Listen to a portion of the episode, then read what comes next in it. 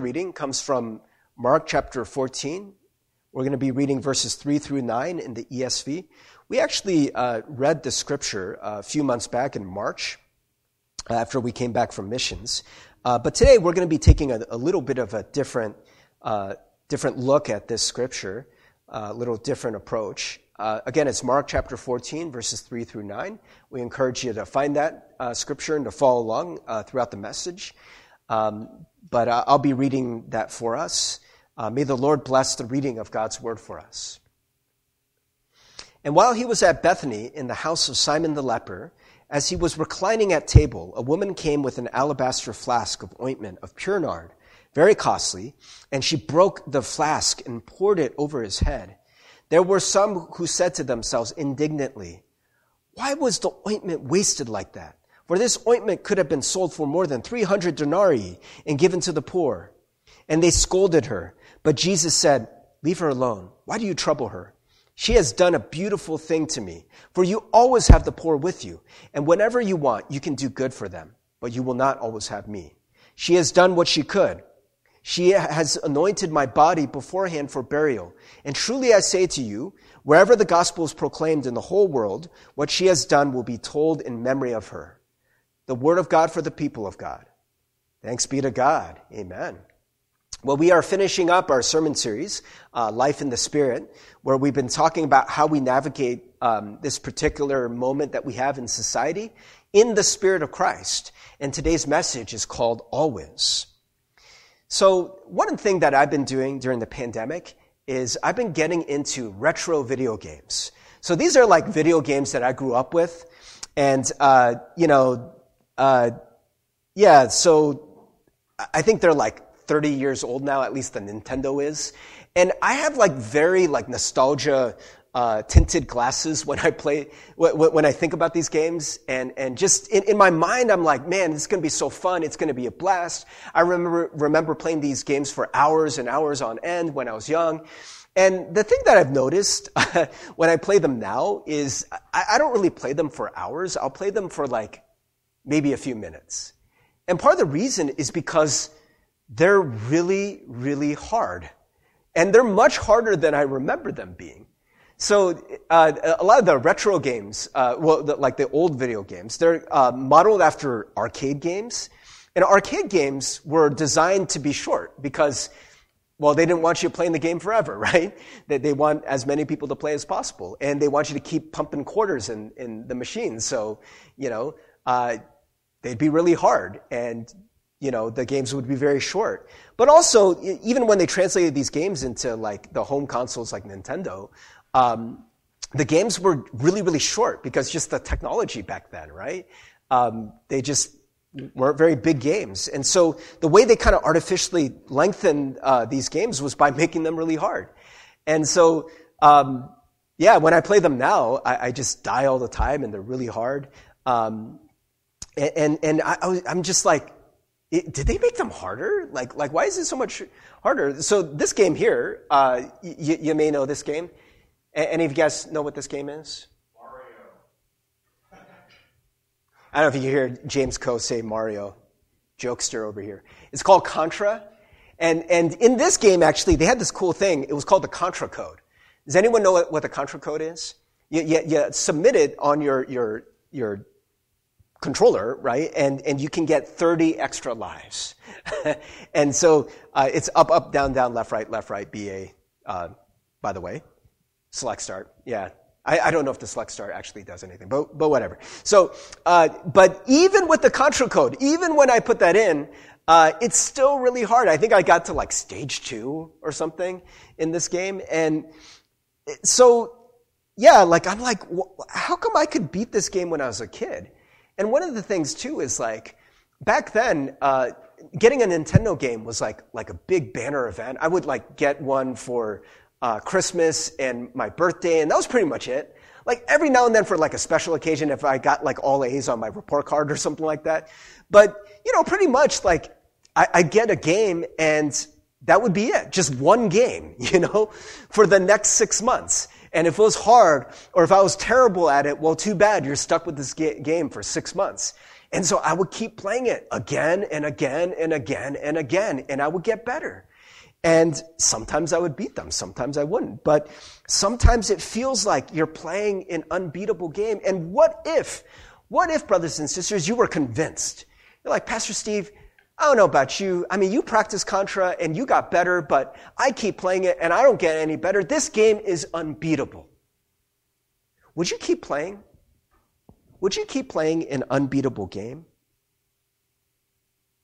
And I think that in this moment, as we navigate through a lot of the issues that we're going through, sometimes it feels like we are playing an unbeatable game.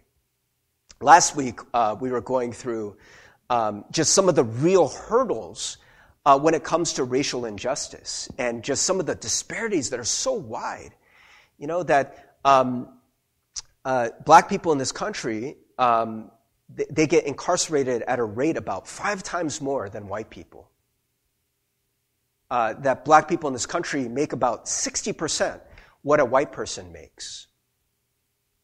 That black people have net worth, that even though they make 60% of what a white person makes, their net worth is about 10% of white people.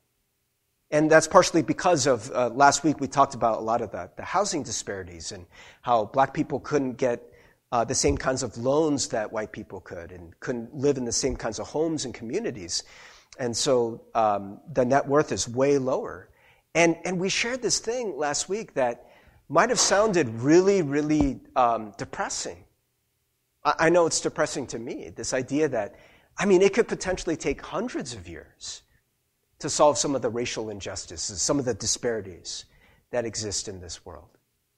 I mean, I'm hoping it's faster, but the point is, brothers and sisters, some of these things, I mean, they're not going away overnight, right?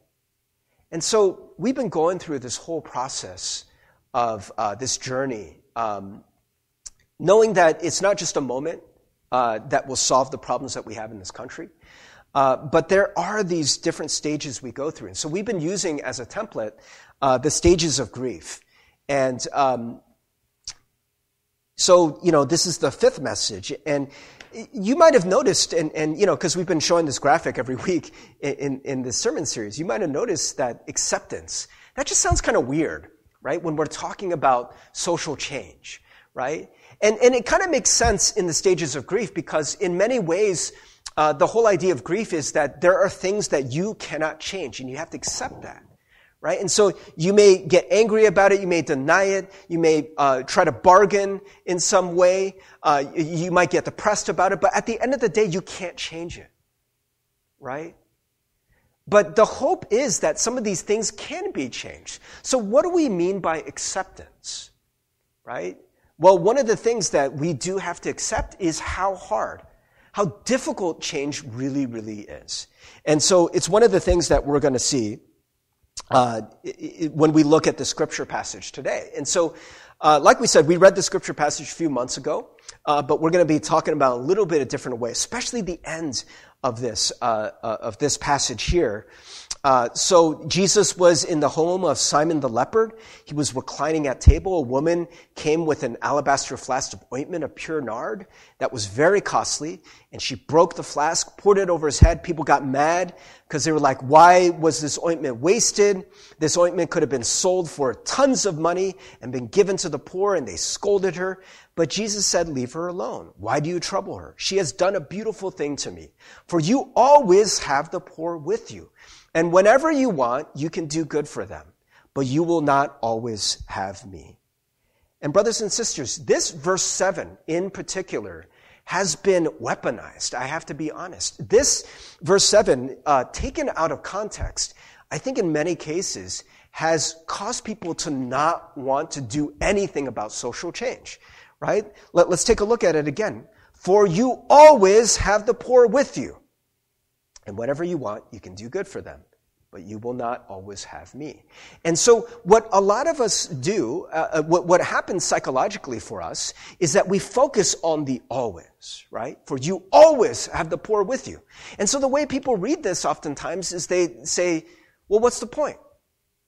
Right? We're always going to have poverty. It's never going away. And it seems like kind of a depressing thought.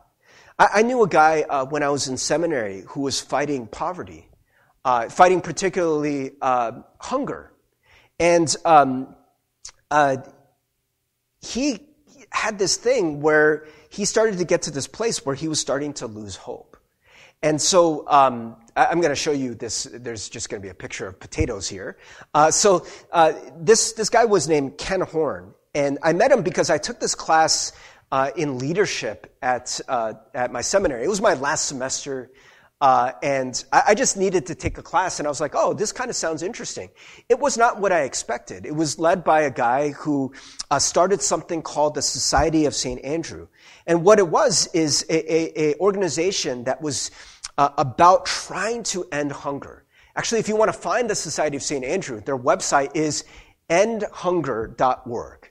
Man, what a great uh, uh, URL that is, right? Like endhunger.org. Uh, so uh, he started the Society of St. Andrew in response to something that made him really angry. And what it was is that um, he was visiting one of his friends who had a farm, and he farmed potatoes. And um, he saw like these, this huge pile of potatoes, and he asked his friend, what is that? And his friend was like, oh, uh, we have to get rid of those potatoes. He's like, what do you mean get rid of them? It's like, we just throw them away. It's like, is there something wrong with them? Can you eat those potatoes? He's like, well, you see, like they're a little misshapen. They, they don't quite meet the standards of uh, the, the grocers that we sell to. So, um, you know, people won't take them, so we'll just throw them away. And he's like, there are people every day in, in, in this country who are going to bed hungry, and you're throwing away how many potatoes? He's like, probably thousands of pounds every year. Thousands of pounds of potatoes every year that are perfectly good potatoes that can be eaten. And so this is what his friend said to him. He's like, well, if you want to do something with them, you can take them. And then he's like, oh, shoot. like, okay, so I got all indignant. I got all angry. And here's this problem. But the problem is, is that nobody is picking up the potatoes and bringing them to where they need to go. And he started doing some research. This was in the late 70s, and nobody was doing this. And so he decided to start it himself uh, with a few friends, and they built this up over a number of years, and it became uh, this national organization uh, where they, they glean potatoes and all kinds of produce, not just potatoes, tomatoes and watermelons and all kinds of fruit and vegetables, and they will get them to organizations, to charities, to food pantries. And, and it was a really cool uh, class to hear about a story and how you take an idea and you bring it into fruition and you do something with it. But the very last class was one of the most memorable for me uh, because it was really depressing. And he was like, you know, I wanted to save this till the last class, but I have to, I can't end this class without telling you the truth. And the truth is that in the 25 years that I've been uh, running the Society of St. Andrew, I sometimes wonder are we making a difference at all? He was actually teaching at our seminary because he was taking a sabbatical. He was taking a break. He was starting to burn out. And, and one of the things he said was, uh, he's like, when I look at all the hunger statistics in this country, in the 25 years, we've been uh, gleaning millions of potatoes and vegetables and fruit and giving them out for free. And in 25 years, we haven't seen any change in the hunger statistics in this country. And, and he said that one of the reasons why, maybe, that, that we suspect is because when we give more, the government is like, oh, sweet, Society of St. Andrew is giving potatoes. So now we don't have to. And so instead of being more potatoes, the government's just like, oh, well, we get to save money. Great. And dude, I was so depressed after I heard that. I was like, what's the point? You know, what, what was the point of even trying? You're never going to make a dent in hunger. Maybe it's right. Maybe Jesus is, is telling the truth when he says, you know, the poor you will always have with you. Right? It's never going away. You know? And, and maybe for some of us, we, we feel that way about things like, are, are we still on? Yeah, okay, all right. uh, I see them tinkering back there, so just, just checking making sure you're all awake. But uh, yeah, maybe you know we feel this way about uh, a lot of the injustices in, in, this country that we see, you know, we wonder, will we always have injustice with us? Will there always be inequality? You know, will there always be people who are dying innocently at the hands of the police? What's the point, Pastor Steve? What, what, why should we even bother? And, brothers and sisters, I have to say that part of this is based on a misreading of this passage. It is true, that's what Jesus says, but that's not Jesus' point, right? Jesus is saying, yes, there is going to be poor with you, right? Um, that this problem is not going away anytime soon.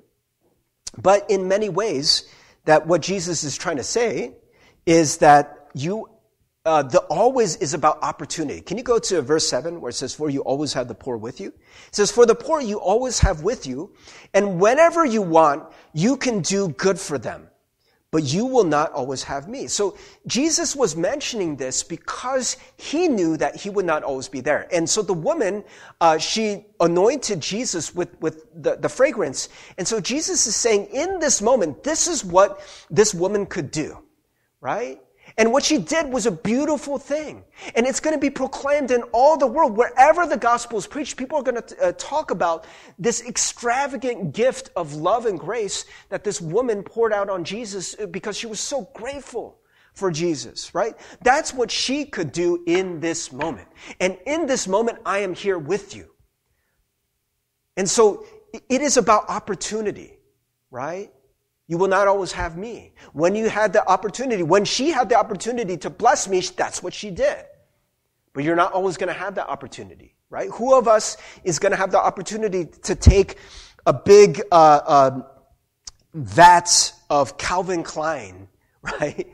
And, and to take that and to break that at the feet of Jesus and wash his, his feet with our hair. We're not going to have that opportunity, right? But what Jesus is saying because the people were complaining and, and, and, and he was answering them. Because he was like, you could have taken this money and given it to the poor.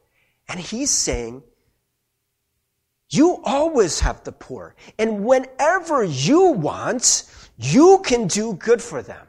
Reverend Faith Fowler, who has this wonderful ministry uh, to the poor in Detroit, Cass Community, um, they've been doing a lot of cool stuff. They've been building these tiny houses. She gave this, this message where she was saying, Why do we emphasize the word always? We emphasize the word always because it lets us off the hook. We're like, well, if the poor are always going to be here, then we don't need to do anything. Why don't we emphasize the word you? You always have the poor. Right? It changes the meaning a little bit, right? You. That's what, who Jesus was talking about. You always have the poor. Right? You can help them whenever you want.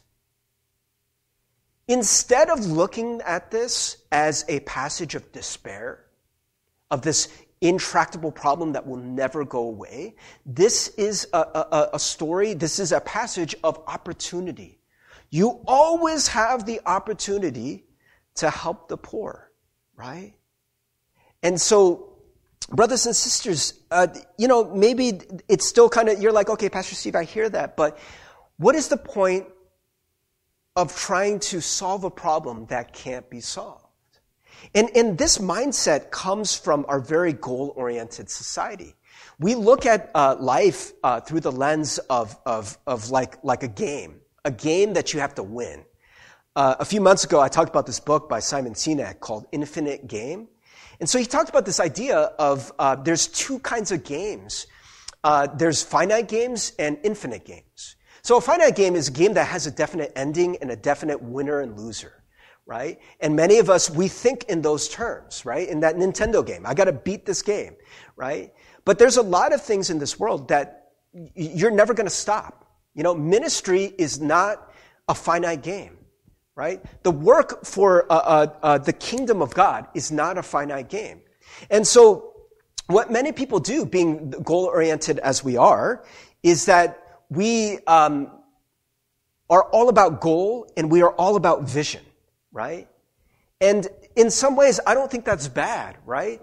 Goal and vision is what uh, helped us in the civil rights movement, right? What is one of the most famous um, uh, things about the civil rights movement is uh, the "I Have a Dream" speech, right? where, where Martin Luther King Jr. is casting a vision for a dream, a vision of what the world could look like if people were not judged by the color of their skin, by the content of their character, where uh, uh, black and brown boys and girls could play with uh, white boys and girls, and, and that there wouldn't be any difference amongst those people, right? And, and these are things that um, have guided us for so long that we imagine a world like that, right? But in many ways, friends, if we think the goal is, I need to end all racial inequality, I need to end poverty, you know, there's a problem with that. And, and in many ways, a lot of the things in life are not linear, right? So if things were linear, um, sorry, I can't show you on the screen. Oh, there it is. Uh, so sometimes we think about life as being linear.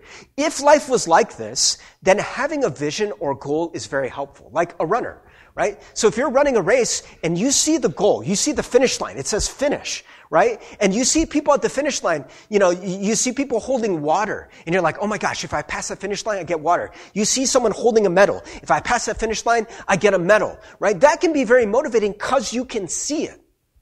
But if you can't see your goal in sight, then it's not very motivating to have a vision right? And this is what's happening for a lot of us. When we deal with social problems and when people start trying to unravel the problem of racial inequality and they see, wow, this, this issue is so complicated, right?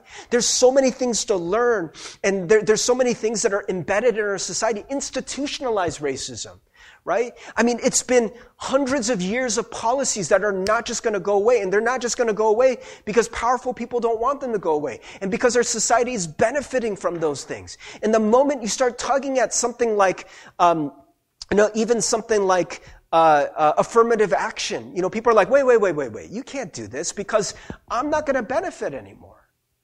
Right? And, and that's the problem. It's not that people are so hateful in the society that caused the, the problems. To be honest, it, it was our greed. It, it, was because people wanted to make money. That's how slavery started, right? That slavery was about um, people wanting to make money, to get cheap labor, right? Are we sure we're running? Yeah? Oh, the audio's still going. Okay. All right. Well, hopefully you guys can see this. I've been showing you slides and you can't see the slide. Oh, okay. All right. Well, you can see the slides. Well, great.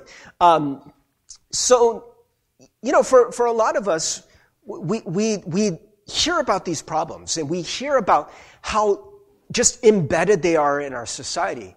And it can be very demoralizing if you think the goal is to just eliminate all those things, right? And so if the goal is to eliminate those things, um, and, your goal is to win the game, right? I mean, this is the reality. You may not get to win the game. But does that mean a game is not worth playing if you don't win? And this is where the kingdom of God comes in, right? So, first of all, I want to say that the game will be won. This is the certainty that we have, right? Why?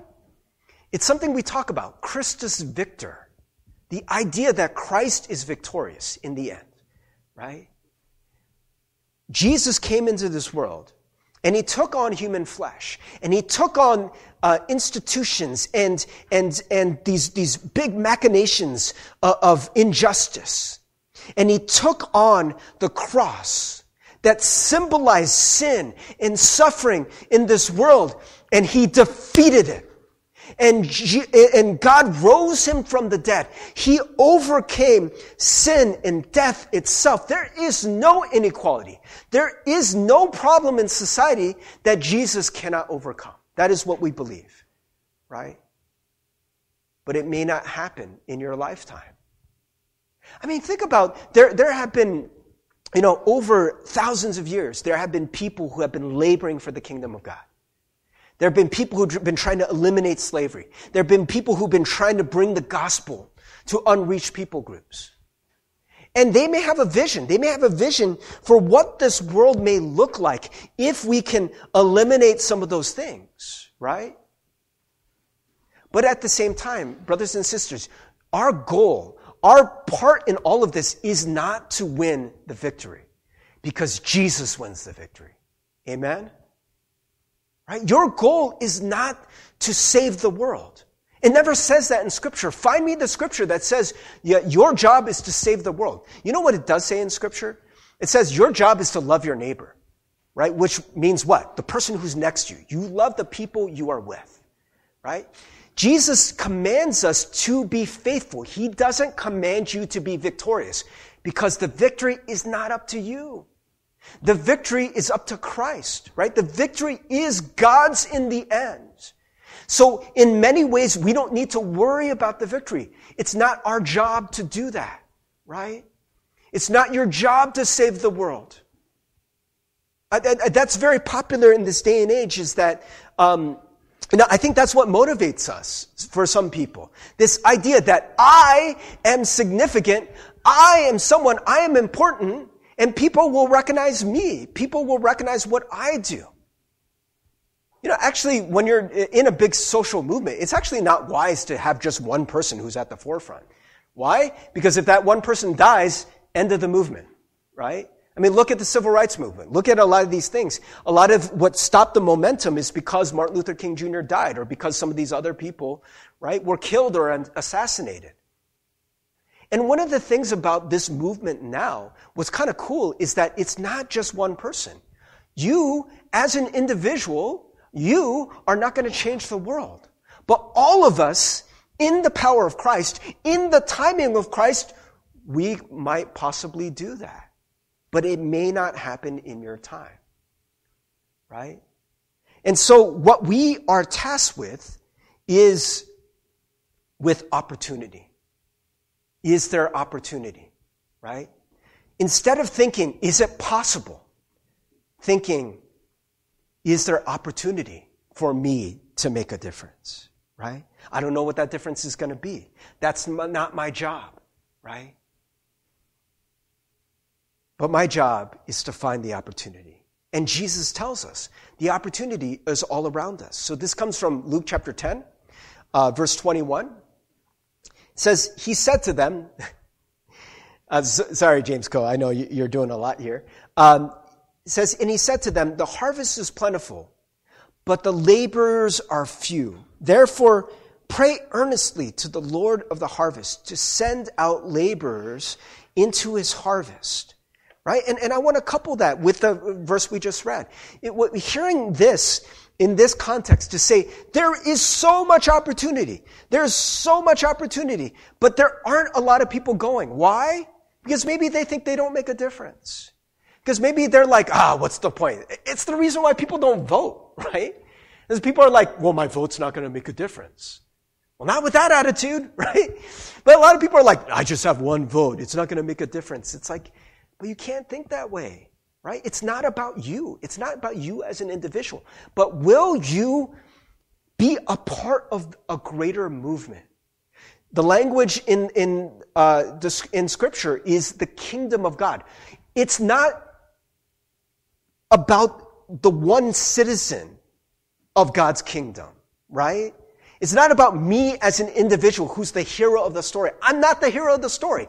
I'm not the king. I'm not God. Jesus is. I am one citizen in this kingdom and I am one part in a much greater movement of God. And Jesus is saying, the harvest is plentiful. There's a lot of work to do out there.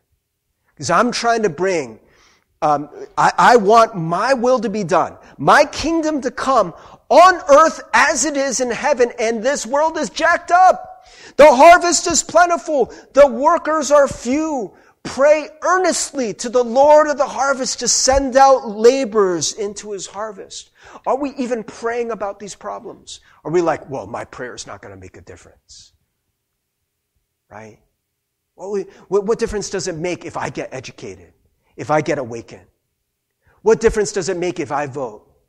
What difference does it make if, brothers and sisters, that's not your job. Your job is not to make the difference. That's God's job. Your job is to be faithful.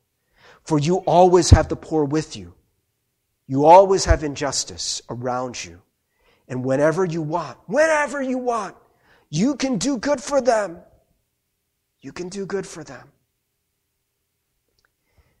So we think about these motifs, these, this idea of having a goal, having a vision. And, you know, Martin Luther King Jr. had this dream. He also used another metaphor that I think is very helpful, um, where he talks about the mountaintop. And what, what he was talking about is that uh, Moses, uh, towards the end of his life, he was old, and, and God actually flat out told him, You are not going to get to go into the promised land. Moses had been dreaming about this, had been telling the people about it, had been promised this, right? It is the promised land. But God was very clear you're not going to get to go in, Moses. But this is what happened. Moses got to go up on top of the mountain. He was very old. They had to lead him by hand. Right? And they led him up on the top of the mountain. And he got to look in over the valley and see the promised land. That's what Moses got before he died. And Martin Luther King Jr. Um, gave this, this message, and it just so happens to be the, the last message he ever gave, the last sermon he ever preached. It was preached the night before he died. And so I want to read you the very end of this. This is the last words that were spoken publicly by Martin Luther King Jr. before he was assassinated. He says, Well, I don't know what will happen now. We've got some difficult days ahead. But it doesn't matter with me now because I've been to the mountaintop and I don't mind. Like anybody, I would like to live a long life. Longevity has its place. But I'm not concerned about that now. I just want to do God's will. And He's allowed me to go up to the mountain. And I've looked over. And I've seen the promised land. I may not get there with you, but I want you to know tonight that we as a people will get to the promised land. And I'm happy. Tonight, I'm not worried about anything. I'm not fearing any man. Mine eyes have seen the glory of the coming of the Lord. Friends, what this message is about is yes, there is an acceptance that you may not get to see the end to racial injustice. You may not get to see the end of whatever it is that God has put on your heart as you labor for the kingdom. But what we have is the promise that God's kingdom is coming. And it, in many ways, has already started to break in.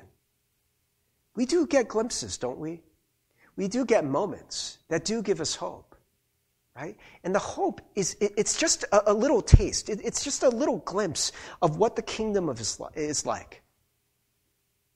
You know, when you see people for once, you know, actually start to listen to each other, when you see people who are different, who are on different sides of, of, of the fence, ideologically, politically, whatever it may be, racially, and you see them get together and you see them embrace and you see them pray, you see them reconcile. That doesn't mean that racial injustice is gone, right? But these are little glimpses, these are little foretastes of what will be. And, and brothers and sisters, what we are doing is, you know, as we are building the kingdom, this is the way I look at it. I've been given a certain number of bricks. And my job is to lay down those bricks, right? Lay down this stone. Just do it one stone at a time. That's my job. That's all there is, right? The vast work of the kingdom is many, many millions of people putting down their stones, putting down their bricks, one by one. That's my job, to be faithful with that. What is God putting on your heart? How can you act today? Where is the harvest around you? Who is the poor? Who is the person who is, is being persecuted? Who is the person you can serve right now? Where is the opportunity right here for you? Who is your neighbor? That is your job, right? That's our task. That's all we have. And the rest, it's up to God. God is going to take those things and He's going to multiply them and use them way more than we would be able to do as individuals, right? And so, brothers and sisters, I, I want to encourage you. You know, we're going to end this sermon series, but the work does not end. Now, can, can I just encourage you for a moment? Continue learning and educating yourself, right? Uh, throughout this, this message, we've been throwing out different books at you and different videos you could watch. Maybe you can go back to some of these other sermons and you know look some of the stuff up. Maybe we'll find a place where we can post this. Maybe we'll post it on the LGM Facebook page, and you can look at those later. Um, maybe there are things that, that you can do. You know, maybe you could write to a congressperson. You know, maybe you could vote. Well, if you're over 18, you can vote, right? we can all do that. There are things you can do, right? When it comes to injustice, you can pray about it, right? That's one of the things that Jesus told us. Look at the harvest. Look at the harvest. We need more workers. Can you pray for some more workers, brothers and sisters? Can you pray for people to care? Right? And at the end of the day, brothers and sisters, God is building the kingdom within you. Within you. That you become the kind of person who cares about the things that Christ cares about. You become the, the kind of person who cares about justice, who cares about people who are being treated less than. And, brothers and sisters, all of this work, it's not meant to be just a big drag, right? Where you look at it and you're just like, oh man, this is, this is so hard you know, I guess I have to do it because, you know, God wants me to. God told me to. Pastor Steve's been preaching about for five weeks. I guess I should care. Brothers and sisters, it makes you a better human being. And something Austin Channing Brown, who's a, a Christian writer, a black Christian writer, who's been talking about some of these issues, um, something she said on a podcast with Brene Brown. She's like, you know, why, why should white people care? Why should people who aren't black care? Because it makes you a better person. It makes you a better human being. From the very beginning, to quote the great James Coe, who's been running around, by the way, like a crazy person this entire service, trying to fix the PowerPoint and trying to fix the, the stream and all this stuff. And you have no idea that this, this brother's been working hard. But in, in the, the, the words of the great James Coe, we all need to be better human beings, you know? And, and in many ways, brothers and sisters, when we do the work of the kingdom, there's just a rightness about it. Seek first his kingdom and his righteousness. That word righteousness, it's about rightness, a rightness of being, a rightness of the world, right? This is the idea of justice. It's the best way, one of the best ways to translate that word righteousness is justice, the way that things should be and the way that we should be. Being a kind of person that's not just selfish, right? You're not just thinking about yourself. There's something within you that shrivels, right? That this is the thing about pleasure, and this is the thing about comfort, and this is the thing about these low-hanging fruits that most of us are contented with. You know, like, this is the reason why we don't end racial injustice because people are reaching for the low-hanging fruit. It's benefiting them. Right? It's more comfortable. They're making more money. And we reach for it and we're like, mmm, it tastes good. But the fruit is rotten, brothers and sisters. It doesn't last. There's something within you that starts to die when you are only living for yourself, when you're only thinking about yourself, when you're only benefiting yourself. And you see your fellow brothers and sisters who are like you. Love your neighbor as if they were you. They are you. They are you. And you see them suffering and we do nothing. There's something within you that will shrivel. But when you open your eyes and you start caring, and you start praying, and you start saying, God, how can I lay down a stone today? Maybe it's just I read a book or I read an article, that article that I've been ignoring. Maybe it just opens up just a little bit of real estate in your heart for the kingdom. And that is your work. That is your stone for today. That is your job. That is your task. By the way, just as a, a kind of a, a, like postscript to this message, um, I looked up on the the Society of Saint Andrew uh, website. They're still going strong. You know, I took that class 16 years ago, and they're still going strong. In 2019, they gleaned 13 million pounds of fresh produce for the poor and hungry in this country. They're still going strong. This is their vision on their website.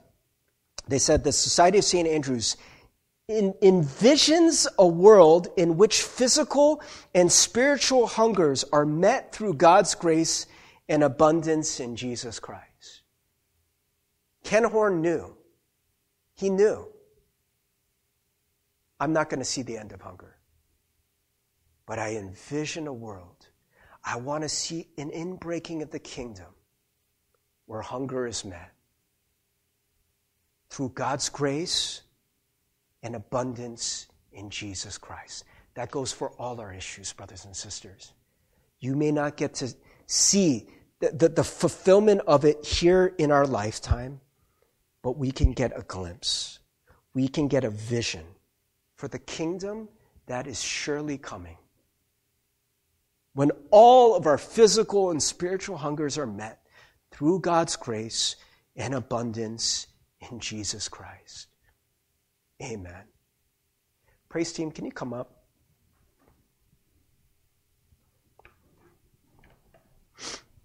I would just like to, to pray with you all. I would like to pray for you wherever this message is meeting you. Maybe you're somebody who started to lose hope. You know, maybe you, you, cared, and then the next time an, another police shooting or another thing happens, and you're just like, what's the point? It just keeps happening. Maybe you're somebody who just, you know, I, I don't know where you are in that, that spectrum, right?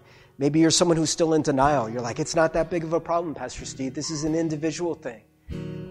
You know, hey, you, expect everything to, to just be changed and everything to be improved? It's impossible. So, do, why do anything? Or maybe you're angry and just your anger is just just paralyzing you. Maybe you're in a place where you're like, okay, well, we've done enough, let's move on. Maybe you're in a place where you're depressed. Maybe you're in a place where you start to think, man, I can't do this. I can't do this alone. And that's the acceptance. You can't do it alone. That's the message. You can't do it alone. It's not about you. It is about the kingdom of God. Will you plug yourself into the kingdom of God? Will you continue to be committed to praying for the kingdom of God, hoping for the kingdom of God, living for the kingdom of God? I would like to pray for you. Let's pray. Oh God, for all of us, I know I need this prayer too. When we lose hope, when we think that there is no point, God, just maybe we have thought of ourselves as being too important. We have thought of ourselves as the potential saviors of the world. And we accept, God, that we are not. But you are. Your Son, Jesus Christ, is the Savior of the world and is our only living hope. So whether I get to do it or not, I want to be a part of this movement. God, may we give our heart May we give our hands. May we give our feet. May we give our minds. May we give our all that we are to the work of your kingdom that is in breaking in this world. In Jesus' name we pray. Amen.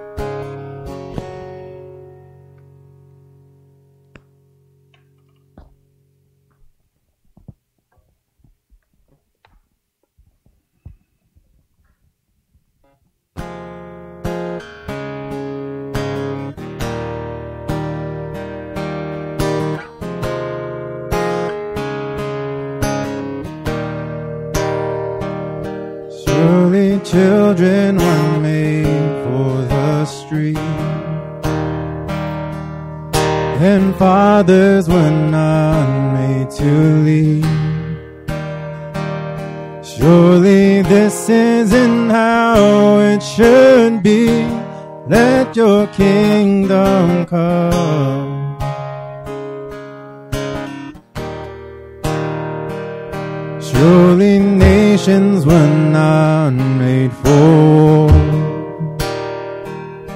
Oh, the broken meant to be ignored. Surely this can't be what you saw. Let your kingdom come here in my heart, and I will to carry your compassion, to love the world that's broken, to be your hands and feet, and I will give with the life that I've been given and go beyond religion to see the world be changed by the power of your name.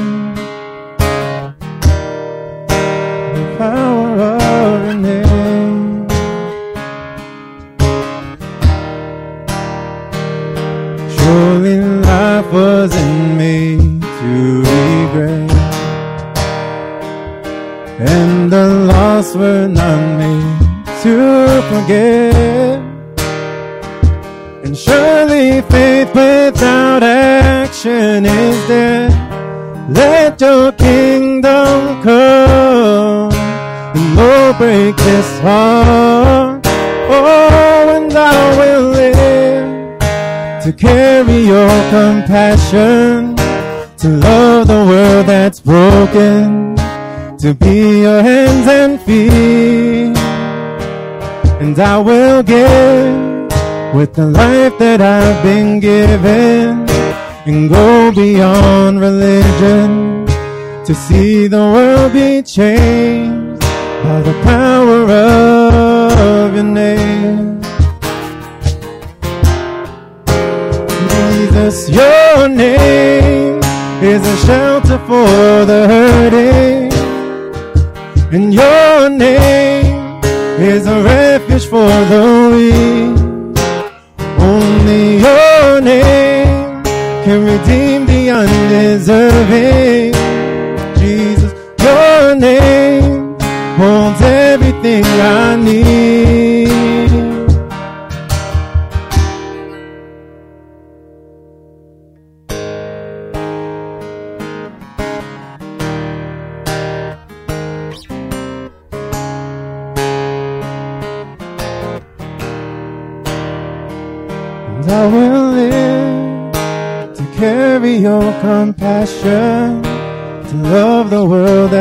Broken, to be your hands and feet.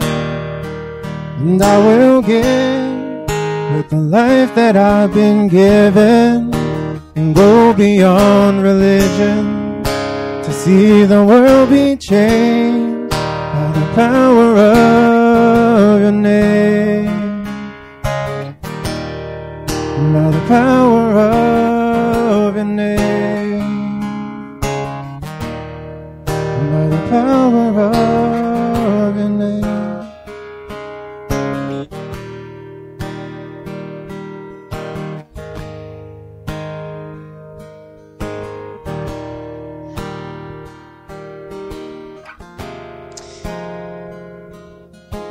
Brothers and sisters, there is hope.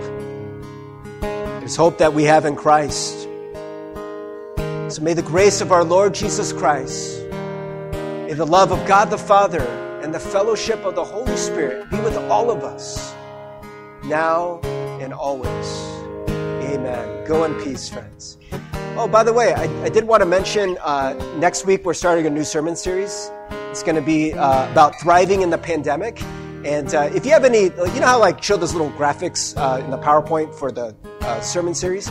If you have any graphics that you would want to, like you want to make a little title screen for that, uh, you can send that to me. I'd love to to share.